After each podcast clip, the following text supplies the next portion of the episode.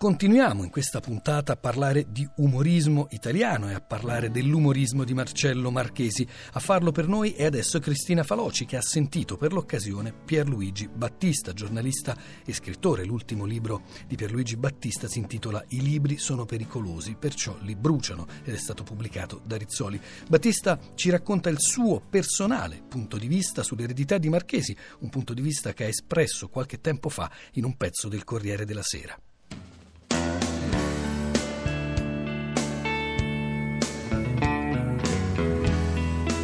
Per lei chi è stato e cosa ha rappresentato Marchesi per l'umorismo italiano e non solo? Ma Marcello Marchesi è un punto nodale della storia dell'umorismo italiano del Novecento, anche se lui è conosciuto soprattutto sempre per quella sua scena dell'uomo che bella età, la mezza età, no? Questa è stata, diciamo così, proprio la sola formula che lo caratterizza, per chi ha una certa età appunto e la memoria corre immediatamente a lui, però è appunto un genio intellettuale che ha saputo conciliare giochi di parole, calembur, ma anche le formule della pubblicità, le formule della comunicazione, le forme anche anche della comunicazione poetica, perché poi ci sono proprio per Marchesi diversi, veri e propri, molto belli, anche molto profondi. Però appunto nella critica viene considerato un po' una letteratura minore, no? Questo come una specie di un serbatoio di citazioni, un florileggio da poter esibire in società e farci così qualche sorriso sopra, un po' la stessa destino che ha un po' condannato anche il Ennio Flaiano.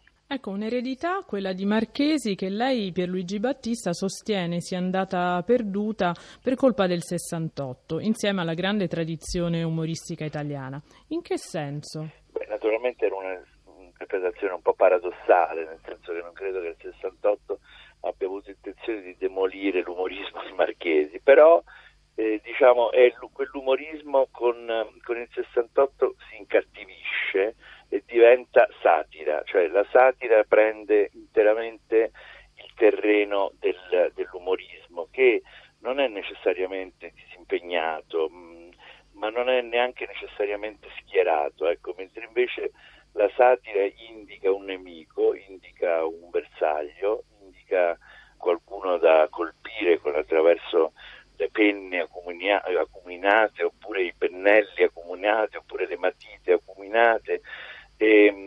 Ma non c'è più quell'idea di farsi un po' beffe, farsi un po' gioco del mondo, di non prendersi sul serio. Ecco, il grande umorista italiano, la tradizione a cui partecipa Marchesi, è uno che sa fare anche ironia su se stesso, anche un grande maestro di autoironia. La satira successiva è una satira sarcastica, politicamente orientata e con pochissime dosi di autoironia.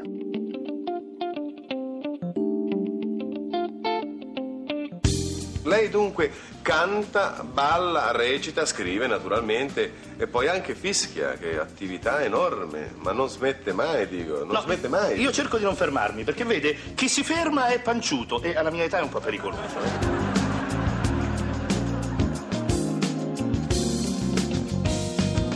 Michele Sancisi, nell'introduzione al Panta a lui dedicato, scrive che Marchesi aveva una tale ossessione per le parole da aver prodotto annotazioni e idee per 240 anni, l'equivalente addirittura di 6 agende l'anno. Forse Battista è stato proprio il fatto di essere un autore geniale in così tanti campi, che da una parte ha consentito che il suo segno sia stato abbastanza indelebile nella cultura di massa italiana, ma anche che non gli sia stato poi pienamente riconosciuto.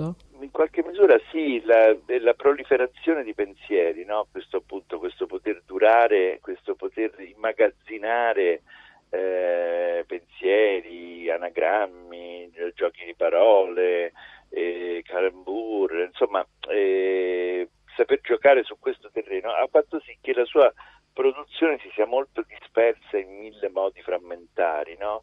Non c'è una sistematicità nella sua opera, che naturalmente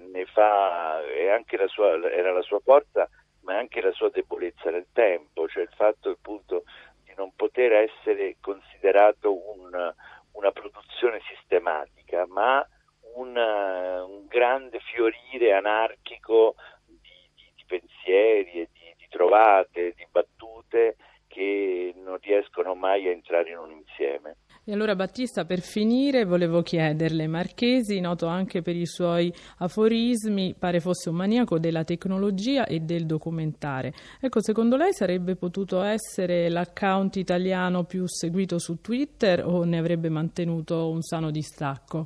Io credo che lui si sarebbe misurato con i 140 caratteri. Non so se sarebbe stato il più seguito, sarebbe stato sicuramente il più sapido.